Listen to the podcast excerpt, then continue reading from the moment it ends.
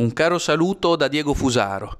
Sembra che in effetti una tendenza sia confermata da marzo, dal cominciamento dell'emergenza epidemiologica, a oggi, novembre 2020. E questa tendenza è quella per cui, in estrema sintesi, i dati, le notizie, le informazioni che contribuiscono a creare un clima di terrore, di emergenza e di paura vengono fornite senza tregua più volte al giorno e eh, quasi come se fosse una omelia costante, con l'obiettivo di creare uno scenario terroristico, di paura, di tensione sanitaria, come l'ho definito. Le notizie che invece non contribuiscono a questo obiettivo e magari anzi eh, contribuiscono a delineare uno scenario di tipo opposto, più rassicurante, più sobrio, più ottimistico, vengono date, se devono essere date, proprio en passant, senza soffermarcisi troppo, quasi come se dovessero essere date proprio per dovere di cronaca, ma senza insistervi troppo. Una di queste sicuramente è la seguente che viene fornita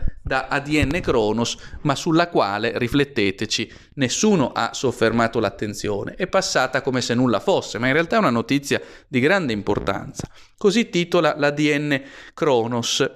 Covid, Locatelli, curva contagio, rallenta. Ecco, questo è il titolo dell'ADN Kronos del 14 novembre 2020. Si spiega nell'articolo, o meglio sono le parole del professor Franco Loccatelli, presidente del Consiglio Superiore di Sanità e componente del Comitato Tecnico Scientifico, leggo, c'è un effetto delle misure adottate con i vari DPCM, c'è un'iniziale ma chiara decelerazione della curva della trasmissibilità dell'infezione.